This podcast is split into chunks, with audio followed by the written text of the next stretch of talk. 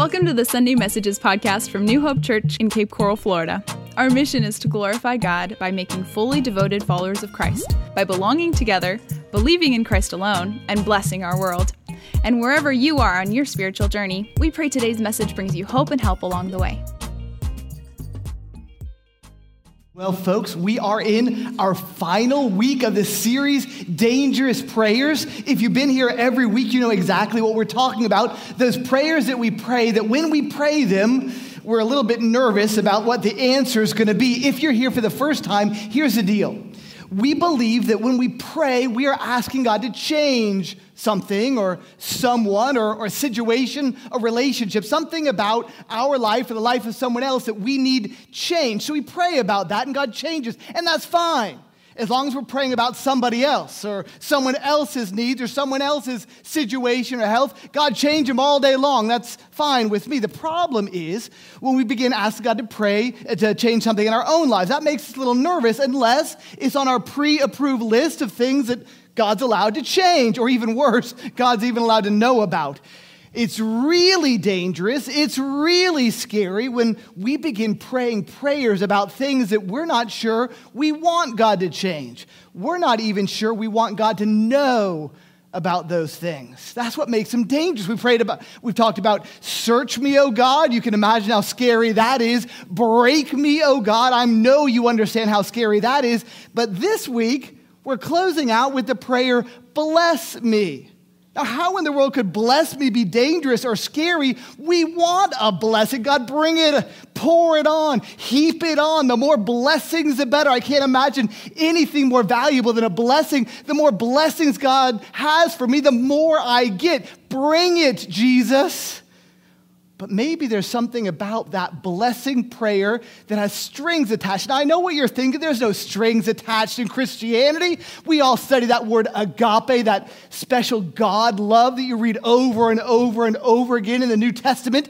There's no strings attached to God's love. God loves us unconditionally. Every time we read that word God, how God loves us, it's that word agape. It means unconditional, no strings attached. There's nothing you can do or have to do to earn it. You can't even pay for it. He just loves us. In fact, the Bible says, while we were still his enemies, while we were still sinners, God gave. This, this giving God, even before we asked, even before we deserved it. That's God, how could there be strings attached?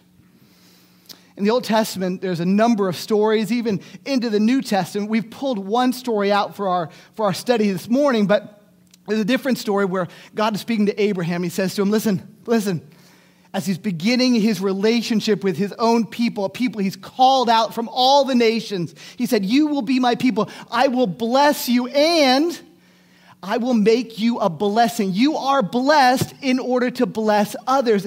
That is what God's teaching us in this prayer.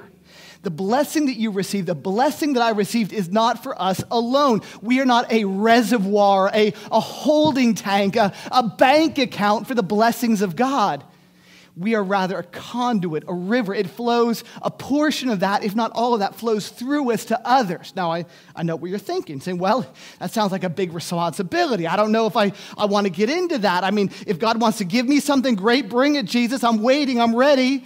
But if He's going to give it to me only with strings attached because He wants me to give it to someone else, maybe I don't want to get into that. Maybe that's too much responsibility. Maybe that's too much work. Maybe that's too many strings. Well, here's the deal God has a plan. In fact, God has a mission, the Bible says, all through the Old into the New Testament. It's called the, the Missio Dei, the mission of God. All through the Old, all the way to the New, all the way to today, God is on a mission. That mission is to redeem a lost world back to Himself. That is His mission. As a part of this mission, He sent His own Son. God is ascending God. He sent His own Son on this very mission. That son, while he was here, he then sent his church on that same mission. You and me, we are the church. The church doesn't have a mission, the mission has a church. And that's you, and that's what we're doing. We are a mission for God, and God is calling these people back to us. The problem is, we get so tied up and so busy with the things of our life and the things of the world, we forget that we are on mission for God. And there's a reason why God has called us that way. There's even a reason why God blesses us. Those blessings, yes, it is to bless you as it was for Abraham, but it is also so that you would be a blessing to your community. You would be a blessing to your family. You would be a blessing for your church family. God is passing that through you. Too often we get so busy with our lives. We're, as, as young people, we're, we're dying to get out of high school or, or college to, to get a job and, and to start a life. And then once we have that job, we're just dying to find a spouse, a husband, or a wife to complete us and start creating a family. And when we have that family, we're just dying to get those kids 18 years old and off into college and, and get our house and our peace and quiet back. When the kids are gone, we're dying for retirement so we can enjoy life again. And then we retire and we're just dying. Is that all we are here for? Or are we on a mission that is universal and God sized? Yes, is the answer. Yes, we are. And you are a part of that. And these blessings of God are a part of that mission. Yes, it's for you, as it was for Abraham, but it is also for those that God has placed in your world. In fact, our mission statement we are becoming fully devoted followers of Christ. We are belonging together. We are believing in Christ alone, but also we are blessed blessing our world. This is a huge piece of our very mission statement. That is why we exist as a church. So, we are going to understand what it looks like to receive a blessing and how God would have us invest that blessing in our world. So, if you have a Bible, go ahead and open up to the book of Esther. When was the last time you read the book of Esther? We're going to study about Esther, the most beautiful woman on earth in her day. Then Chanel came along. So, Esther Esther is our story. If you have a Bible app, you can open up to the Bible app, hit the word events, choose our church, and all the notes come up. On the walls, you'll see these little QR codes. You can even aim your phone at that, and it will pull up the notes as well, or you just watch on the screen behind me. So, we're going to read the book of Esther and discover in her life what it looked like for her to receive this blessing but also to invest this blessing. Okay, so let's look. We're looking at in, a, in a Esther chapter 3, verse 1. We're going to read a few of those verses and then jump right in. Esther chapter 3, verse 1 says it this way After these events, which events? I'll tell you in just one minute. After these events, King Xerxes honored Haman. Who's Haman? I'll tell you in a minute.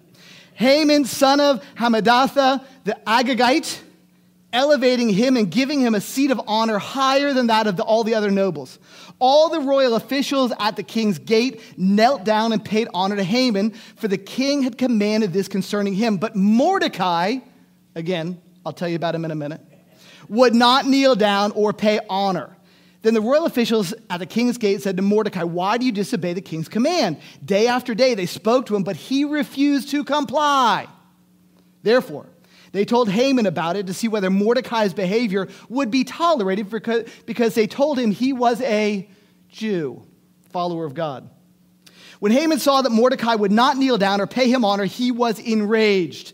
Yet, having learned who Mordecai's people were, the people of God, he scorned the idea of killing only Mordecai. Instead, Haman looked for a way to destroy all of Mordecai's people, the Jews, the people of God, throughout the entire kingdom of Xerxes. Okay, that's the story. Uh, let's start with that little, that little line there after these events. Just real quickly, the kind of the backstory to the story we're reading today. What were the events? That's chapter one and two. Read it when you get home. Great, great homework. It's a great story. In fact, on Hulu, there's even a movie about Esther in case you want to check it out later. Anyways, uh, chapter one and two introduces us to Mordecai, the, the kind hearted Technically, he was a cousin. He was older, so when, when poor Esther's parents passed away, older cousin Mordecai and his family adopted Esther into his family, and he raised her like his own daughter. So he's kind of like an older cousin, uncle, kind of stepdad kind of a deal, but just a, a sweetheart of a guy, loved on Esther. And, and, and because of Mordecai's faith, he passed that on to Esther. And she became not only a, a, a godly, uh, humble young woman, but God just blessed her. He just poured blessings, not just, not just a pretty girl, not just a sweet looking girl, but apparently the most beautiful girl in the entire kingdom. So God just heaps all these blessings on Mordecai for what he did for Esther, and on Esther because God had a plan for Esther. And he knew that one day she would need exactly what she received at birth. So let's, let's talk about what it was. And then we read about Haman. Now, who's this Haman guy? Every great story in the Bible, probably every great story in life today, has a Haman. He's, he's the spoiler. He's, he's the one who would thwart the plans of the hero, in this case, Mordecai and Esther. He's the one who would be fighting against the people of God. In fact, not just fighting against them, it is his plan to wipe them off the face of this earth. Maybe you have a Haman in your life. No, he might, he might or she might not want to wipe you and your family off the face of this earth, but they might want to take away your joy, take away your peace or your job, take away your spouse or your kids, someone who is seeking to thwart the plans of God in your life. This was Haman. That was his role. That was his job. And it's very interesting what God says about him. He says, Haman the Agagite. There's no throwaway lines in the Bible. Like, there's no fluff in the Bible. There's no words that just happen to be there by accident. God threw this word in there for a reason. What in the world does it mean to be an Agagite? It means he's from the city of Agag.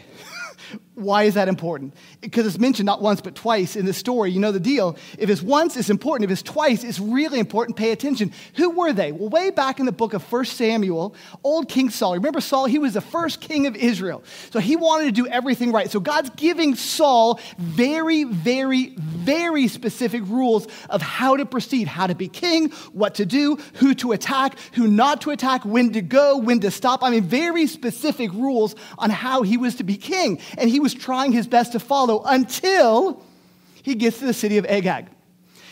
God had said, Listen, these are bad people. They have one thing in mind. They want to destroy you and all of my people. They are vengeful. They are evil. They'll never change. We need to go ahead and wipe them out and everything they possess out. Just wipe them out. We'll start fresh. That was the command of God. Saul gets in there. He says, Now, wait a minute. There's some good stuff. I mean, what if we just what if we just wiped out some of the stuff and kept some of the stuff for ourselves? We might be able to use this later. And all these people, I don't know if I can I don't know if I can kill all these people. Now, don't get key, don't get don't, don't get hooked up on all the stuff that we're talking about. I know in our modern ears, our modern brain, our, our modern heart, we can't imagine wiping a people out. It was another time, another place. God had his plan in that. The point was Saul was disobedient. He did not follow God's commands. And because of that, the Agagites remained alive. And they continued to be not just a thorn in the flesh up to here. They're literally just days away from wiping all of God's people off the face of the earth. One of my favorite all time war movies is the, the film uh, Saving Private Ryan. You remember that with Tom Hanks? Tom Hanks was Captain Miller, and he wasn't an especially friendly, happy, merciful guy. But for some reason, at the very beginning of the movie, they, they just made it through the, the landing at Normandy, and, and they were having one battle after another. They, they run across this German soldier who had clearly, who had clearly been a really bad guy, killed a bunch of American soldiers, done all kinds of bad stuff. But at, the, at this point, he's run out of bullets. He can't do any more harm. He's harmless at this moment. And so, for some reason, old Captain Miller has mercy on the guy. He takes away his gun, says, Okay, skedaddle, uh, get out of here. And so he's thinking, we're thinking, everyone's thinking, we'll never see this guy again. Until the last battle scene of the movie storming of Normandy, battle after battle after battle after battle. They reach the young Private Ryan. They find him safely. They're bringing him back. They're literally just one battle away of making it back to the ship and sailing back home to be with their families. Happy end. And there's one German soldier picking off the troops of Captain Miller until one of his bullets hits Captain Miller in the chest and he dies. And the whole audience is there saying, What? Are you kidding me? After all of this, he, he, was almost home. And then you're telling me it could have been prevented had he just taken care of this one problem back at the beginning of the movie, at the beginning of the battle. He wouldn't be here taking out our hero, the one that we have fallen for, the one that we believe in, the one who was saving Private Ryan. He made it through Normandy, he made it through battle after battle, and now he's gone. Folks, this is exactly what's happening in your life and my life when we don't take care of unforgiven, unrepented, unconfessed sin in our lives. It may be something, it may be something all the way back to your childhood, your teenage years, maybe your early years for you and your spouse, your husband, your wife. Maybe something that, that you, you got into a habit of when the kids were little Or, or maybe after the kids were getting out of the house, you got into a habit and, and it's still kind of festering there, and you know that God is calling you to get rid of it. Here's the deal whether, whether we're talking about a Hollywood movie like uh, Saving Private Ryan or a real life, Haman in the life of the Israelites, it is real. The enemy is after you. You have a target on your back. God has a plan for this world. He is seeking to redeem a lost world back to himself. He chooses to bless you so that you are positioned and resourced to be a part of that plan, of that mission. But the enemy is looking if he can take you out. If he can stop you, if he can take away your influence, your, your potential, your, your ability to communicate the gospel because of something bad in your past, he will do it. And he was about just a few weeks away from doing it to the entire people of God. Secondly, God has a purpose. God also has his perfect timing. Look back at chapter 3. God's timing is so important. Chapter 3, verse 7. Let me read it for you. In the 12th year of King Xerxes, in the final month, the month of Nisan, the pur, what's that? That was the lot or the, the dice, was cast in the presence of Haman to select a day and a month. And the lot fell on the 12th month, the month of Adar. So on this day when he cast the lots, it was the first month, he throws the dice and it falls on the 12th month, okay? Verse 8 then Haman said to King Xerxes, There is a certain people dispersed among the people in all the provinces of your kingdom who keep themselves separate. Their customs are different, and different is bad from those of all other people, and they do not obey the king's laws. It is not the king's best interest to tolerate them. If it pleases the king, let a decree be issued to destroy them, and I will even give you 10,000 talents of silver to the king's administrators for the royal treasury. So the king took his signet ring from his finger, gave it to Haman, son of Hammedatha, the Agagite, the enemy of the Jews. This is what he does. This is what he's asking for. This is exactly what happens. He is looking for an opportunity to take them out. When this happened, it was the first month. He rolls the dice, comes up 12. He says, okay, on the 12th month, we'll do it. What's going on here? What's the pur? What's the dice? What's the casting of the lots?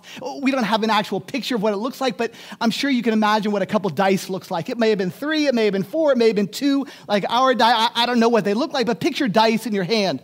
I know we're in a Baptist church. I'm telling you, picture dice, but whatever. So, so you got the dice. He, he's, he's got the dice and he's, he's casting them. It comes up 12. He says, okay, great, that's it. In the 12th month, we're going to do this. It was already decided what they were going to do. That was already decided. Now they're deciding when they're going to do it, and it's all based on the throw of the dice. Does this sound strange to anybody? I mean, this guy Haman, he was pretty calculating up to this point. He knew everything the Jews had done wrong. He knew where they were. He knew how he was going to take them out. He had had a plan how to go to the king, how much, even how much he was going to pay for the privilege of taking all the Jews out. I mean, he was pretty exacting. He was pretty calculated. He knew exactly what he was going to do. And he leaves it all up to fate with a cast of the die. Here's the deal I don't think the enemy. I don't think the enemy thinks he's leaving anything up to fate. I think he thinks he is in control, whether it's the plan whether it's the payment or whether it's the actual casting of the dice, I think the enemy thinks he's in control. Here's the deal the enemy may have the dice in his hand, the enemy may even throw the dice, but God calls the shots. Did you see what happened here? Any numbers could have come up, but the number is 12, two sixes. God was creating a gap.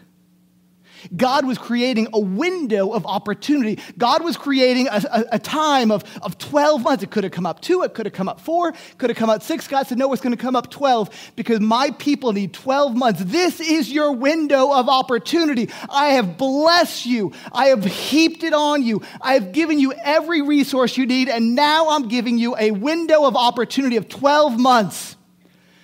Go. I wonder what window of opportunity God's given us.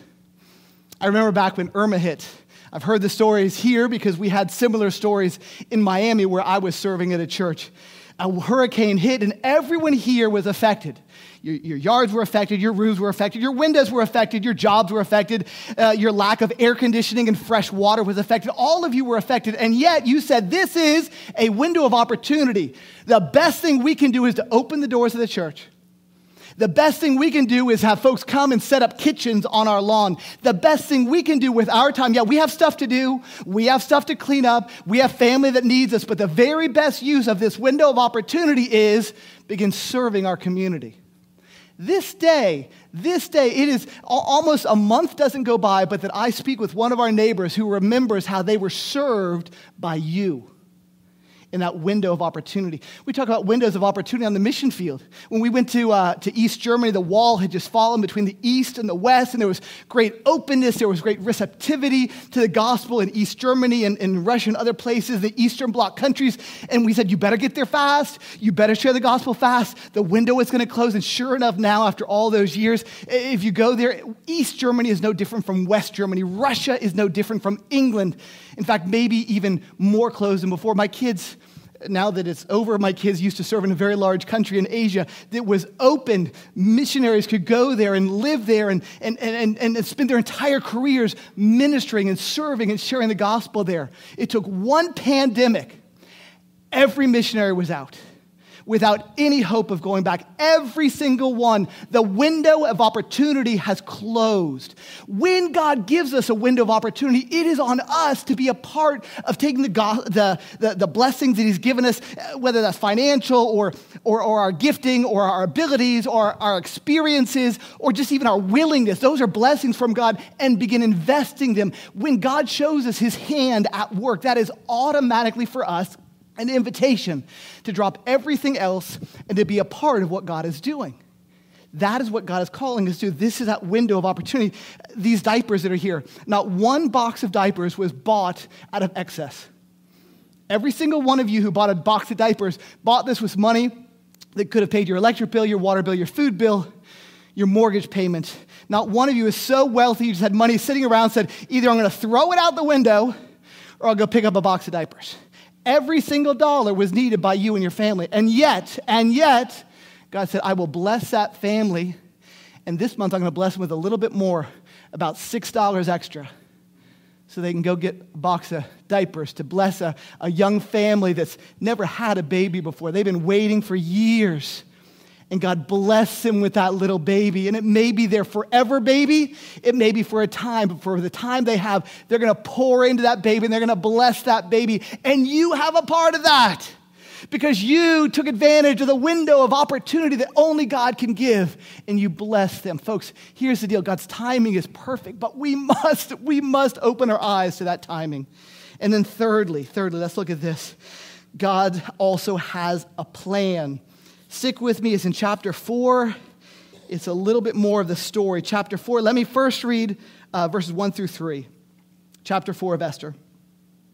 When Mordecai learned of all that had been done, he tore his clothes, put on sackcloth and ashes, and went out into the city, wailing loudly and bitterly. But he went only as far as the king's gate because no one clothed in sackcloth was allowed to enter it. In every province to which the edict or order of the king came, there was great mourning among the Jews with fasting, weeping, and wailing, many of them laid in sackcloth and ashes. Now skip all the way down to verse 9. Hathach, he was the servant of, of Princess Esther, Queen Esther, excuse me. Hathach went back and reported to Esther what Mordecai had said. Then she instructed him to say to Mordecai, All the king's officials and people of the royal provinces know that for any man or woman to approach the king in the inner court without being summoned by the king has but one law that they be put to death unless the king extends a gold scepter to them and spares their life. But 30 days have passed, and I have not been called to the king. Verse 12. When Esther's words were reported to Mordecai, he sent back this answer.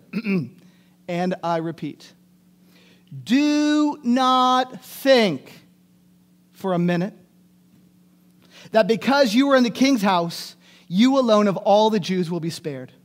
For if you remain silent at this time, relief and deliverance for the Jews will arise, will stand up from somewhere else. But you and your family, father's family, will perish. And who knows but that you have come to your royal position for such a time as this? Then Esther sent this reply to Mordecai Go gather all the Jews together who are in Susa and fast for me. Do not eat or drink for day or night, and I and my attendants will fast as you do. When this is done, I will go even though it's against the law. And if I perish, I perish. Or what's going on here? God has a plan. Let's back up for just a second. Let's talk about this Esther girl. We haven't really focused on her much. One day, I think we need to do a whole study through the book of Esther. It is a tremendous story of faith and courage of this young girl and, and her cousin, uncle, stepfather, Mordecai. Morty, fantastic biblical character. I can't wait to meet him. But, anyways, let's just talk about her. She was definitely hashtag blessed. I mean, anything you could have wanted in a girl as a girl for a girl, she was blessed with. Obviously, uh, fantastic beauty, uh, recognized in the entire country. If there were beauty pageants back then, she obviously won the beauty pageant of all beauty pageants, Miss Universe of the day, whatever. So she was obviously gorgeous, blessed with that. Nothing she could do about that. God just heaped that on her. But she was also uh, uh had, a, had a loving uncle. Yes, yes, she lost her own parents, but God brought Mordecai into her life. In fact, he, he doted on her, he, he poured into her, he trained her, he led her. In fact, the Bible says, we haven't read this, if you, if you go back and read the story, it says that he even went every single day after she moved out of the house into the king's palace. He would go by every single day just to check on her. A loving family, cared for her. She was a smart girl. Mordecai told her, okay, when you get there, you need to do this. And she did that. And when you get there, you don't want to talk about that and she didn't talk about that. And when you get there, I want you to notice that she knew her laws, she knew God's laws, she knew the people's laws, she knew the king. I mean, this was a smart girl. She was on top of things. She was a, aware and looking, and then she was a godly girl. The Bible says that, that she grew up in the wisdom and she grew up in the, in the instruction of Mordecai as he poured into her, and she knew what her people meant to God and what she meant to her people, the apple of God's eye. She had it all. She was a full, complete package. And Mordecai was asking her to give all of that up. Every blessing that we just numbered there, and I'm sure there were more, she had laid all of those blessings on the line to do what God had created her to do. Are you there yet? If God blesses you, a purpose in that blessing is to bless you and, and just heap his love on you, without a doubt. When God blesses you, it's to bless you. He loves you. You're his child. But at the same time, when he blesses you, a part of that, a portion of that, and at times maybe even all of that is to pass through you to others your community, your church, your kids, your spouse, your family, your world, whatever that is. In fact, that's what part of our vision. Bless your world. That blessing comes from you, not just your pockets. I'm talking about your energy, your creativity, uh, your skills, your gifting, whatever that means for you to bless others and bless your world. What would that look like? Well, there's, there's five quick steps I want to go through. Number one, look at that, that word there, remain silent. Verse 14. Haman, uh, Mordecai says to Esther, For if you remain silent at this time, that word in English is two words. Now, in Hebrew, it's just one word. It means literally to, to remain silent, to be mute, to not speak, to not talk about these things. But at the same time, it also means to be deaf, or better, better, it means to turn a deaf ear to. So, what is he saying? He's saying, God's blessed you, God's heaped all of this on you. He has a plan for you, but if you continue to turn a, a, deaf ear to his wishes, the promptings of the Holy Spirit, the leading of God in your life, he will stop asking and the blessings will stop coming. The blessings come to those who not only receive them, hear, move to the promptings of the Holy Spirit, but then begin speaking to it and not remain silent. God is calling us to, to, to not only hear from Him, but respond to Him. Second of all, God is calling us to stand up. The verse continues If you remain silent at this time, relief and deliverance for the Jews will arise from someone or somewhere else. That word arise means literally to stand up. So what is God saying? God's saying, I have blessed you with a purpose. My purpose is, is to redeem. My mission is, is to redeem a lost world back to me. You are on that same mission. So I am blessing you now with time or talent or money or whatever that blessing is. I'm blessing you with that. Yes, because I love you, but because I have a purpose for that blessing in the life of Frankie and Joey and Tommy and Susie. I am doing that on purpose. If you don't respond, if you turn a deaf ear, someone else will. And the Bible says they will stand up. Not, not God will call them to stand up, God will make them to stand up, God will force them to stand up. Here's the deal you're looking at your situation, your, your, your, your lot in life, your, your challenge, or, or, or God's calling on your life, and you're saying, uh, uh, uh, not me. That's way out of my comfort zone. That's way too big for me. Or you're saying, you know, I, I love that God. I'm all about that, Father give me a couple more years. Let, let me get the kids out of the house. Let me, let, let, let me, let me go ahead and, and, retire. I'm almost there, Father. When I'm retired, whew, we're going to have all the time in the world, Lord. And God's saying, if you will not respond, I will find one and who will stand up. They'll look at your same challenge, your same situation, your same task, and they'll say, Here I am, Father. Pick me, pick me. I'm ready. Dr. Rankin was the president of the uh, the Foreign Mission Board, as it was called back in the day. Now it's called the International Mission Board. It's the largest mission board in the entire world, and it's yours. It's the Southern Baptist International Mission Board. In 1945, they had 500 missionaries and a yearly budget of $1 million. Well, Dr. Rankin was a president that year. He stood up in front of the crowd of, of brothers and sisters and said, Brothers and sisters, I believe God is calling us to grow and reach the world. God has given me a vision for 1,000 missionaries and an annual budget of $2 million. What the brothers say? Hold on there, Dr. Rankin. Not so fast. Hold on, that, that we may have bitten off more than we can chew. Who knows what's coming? You know, we just had the war thing. We might want to wait and see. He stood back up and said, Brothers, I cannot stand by and watch as God finds one who is willing to go with him to the ends of the earth. I must join him. Today, there are over 4,000 missionaries, an annual budget of $354 million. We are over 123 countries your missionaries live in, are involved in, and are sharing the gospel in because people like Dr. Rankin in 1945 had a vision and were not willing to hold on and watch as God tapped someone else on the shoulder. When God calls, He is calling you to stand. Thirdly, God is calling us to depend on Him. Let's keep reading the story. For the Jew will arise from another place, but you and your father's family will perish, and who knows but that you have come to your royal position for such a time as this? Then Esther sent this reply to Mordecai Go, gather all the Jews who are in Susa and fast for me. Fasting. We don't talk about that much. What is fasting? Oh, we're, we're giving up a meal or we're, we're, we're giving up food for a day. Maybe we're giving up coffee for a week giving up Netflix for a couple hours. Okay, a couple minutes tops, but I mean, then, then I mean, but those are really valuable minutes, you know? Uh, fasting means literally, whether it's food or, or, or coffee or, or candy or, or Netflix, whatever it is, it means giving up something that normally feeds you, okay? Now, food obviously feeds your body, but, but Netflix feeds your ability to just relax. I can't fall asleep unless I watch a couple, couple shows. I can't, I can't relax unless I watch a little bit of news or a little bit of football. I can't relax without a couple candy, or I, I can't wake up in the morning without my cup of coffee. Whatever it is that your body tells you you need, that you depend on, that you can't get by without, whatever that thing is, when you fast, you're saying, okay, I am saying no to that thing, and I'm saying yes to Jesus. I would normally need this coffee or this food or this candy or this Netflix to meet a need in my body. Now I'm saying no to that. I'm saying yes. God, you will provide all that I need. I am depending on you for that need food, energy, strength, uh, relaxation, whatever that is. That's what she's saying. She's saying, I am depending on you. I'm giving up my need for food for three days. What would you give up?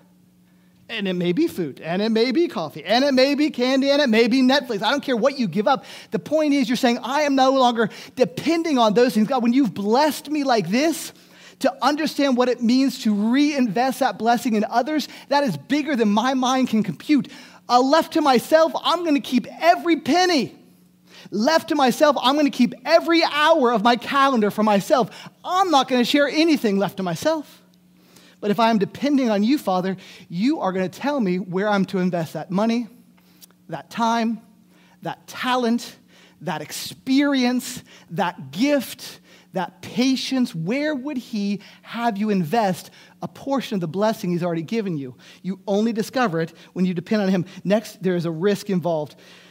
Continue reading in verse 16. Do not eat or drink for three days, night or day. I and my attendants will fast as you do. When this is done, she says, I will go. Now, she knew full well what that meant. No one entered the inner court of the king without his permission. And if you did, he had every right to either hold out his scepter to you, saying, Okay, I'll receive you, or stomp it on the ground, when, which meant for the guards to come grab you, drag you away, and kill you on the spot. She knew that was the law and that was her fate. After all that had happened, after all that she considered, as she thought through the blessing that she had received and how God was calling her to now reinvest that blessing in the, the salvation of her own people, she said, I will do it. Folks, I can't think back on a time in the Bible or even in my life when God called someone to safety and comfort. I mean, help me. After church, if an idea pops in your head or a story comes up, please tell me. I will correct myself next Sunday. I'll fix this error. But I'm having trouble coming up with a time in the Bible or even in my life when God calls someone to a life of safety and security God's calling us to risk. It may cost you something. It may cost you some of your money. It may cost you some of your calendar. It may cost you some of your agenda. It may cost you a position in a business. It may cost you time somewhere else because God needs you here. Whatever that looks like for you, it is a risk involved. Folks, in fact, we keep talking about money. Really, between you and me, uh, even you folks online, we're all a family here. I, I don't even know that, that I, as your pastor, I even need your money as much as this. You know what I need right now in, in this particular phase of our church's life? God has been so faithful, and you have been, as a church, so faithful financially. Everything looks wonderful and, and, and incredibly strong. My greatest need from you right now, your contact list. You remember when I first got here, we, we adopted the vision of everyone bring one, and that was our goal every year. Our church is so friendly, continues to be so friendly and open and welcoming. We said, if, if you just get them through the door, God, the Holy Spirit, and the other church members, they're just going to love on them and keep them. We need to go back to that if you would share with me, if each one of you, every single family that's here, every single family that's online would do this one thing between now and the end of the year, between now and Christmas, pray for, encourage, talk to, invite, and bring one new family. Can you imagine what God would do? That is what we need right now especially young families and kids, all that our, our team, Danielle and Michelle and Chanel, are preparing for the fall, this, this new children's program on Wednesdays, even Sundays. It's incredible. I can't, I can't believe all this stuff that's, that's getting ready. All we need are, are all of our kids and even more kids to take advantage of this is discipleship and opportunity to grow and family time and stuff we're offering for adults. Please be a part of that. And then finally, we need to understand what really matters. Look at the very end. When this is done, I will go to the king, even though it is against the law. And she says at the end, and if I perish, I perish. What is she saying? Is she saying, well, whatever comes, comes. C'est la vie. It's all just a crapshoot. I'm laying it all on the line. We'll see what happens. It's not up to me. It's up to, is this some kind of fatalism that she's into now? She's kind of given up on her own life, saying, okay, I'm just a, I'm just a puppet in the hand of God. Or, or, has she decided that God's plans are so much more important, are so much greater, and what He has for her to do is so much more important than what she has planned for her life? that it is so important that it is more important than even living even another day. Here's the deal online family, church family, if your ultimate goal is to live as many days as possible on this earth, regardless of your quality of life or the impact of your life, then please stay home. That's the safest place for you. However, if your life's goal is not as many days as possible to live on this earth, regardless of the quality of your life or the impact of your life, then get out of your house and begin talking to God. God, what would you have me do with the blessings that you've clearly poured onto me and on my family? How can I invest those blessings in this community, in this church, in our world? How can I affect change and be a part of your mission to reconcile a lost world back to yourself? If that is your goal, then join me and let's reach this world for Jesus Christ as people, even before Jesus came to this earth, Esther and Mordecai were ready to do. And if I perish, I perish. Let's pray. Father God, we thank you so much for young ladies like Esther. What a, what a hero of the faith. God, in her young years, to be already so sold out for you. God, she didn't come willingly, but God bless Mordecai and the, the kind hearted godly influence he was in her life. God, he walked her patiently through this process. God, I wonder who you would use in our lives to walk us through a similar process. That we would understand that the blessings we receive from you are not only for us. Yes, Father, it is a sign of your love and your uh, devotion for your own children. But God, those gifts are for us to share a portion with our world, our time, our gifts, our talents, even, Father, financially, God. Allow us to be a part of your mission. Allow us right here in Cape Coral to have part in building your kingdom.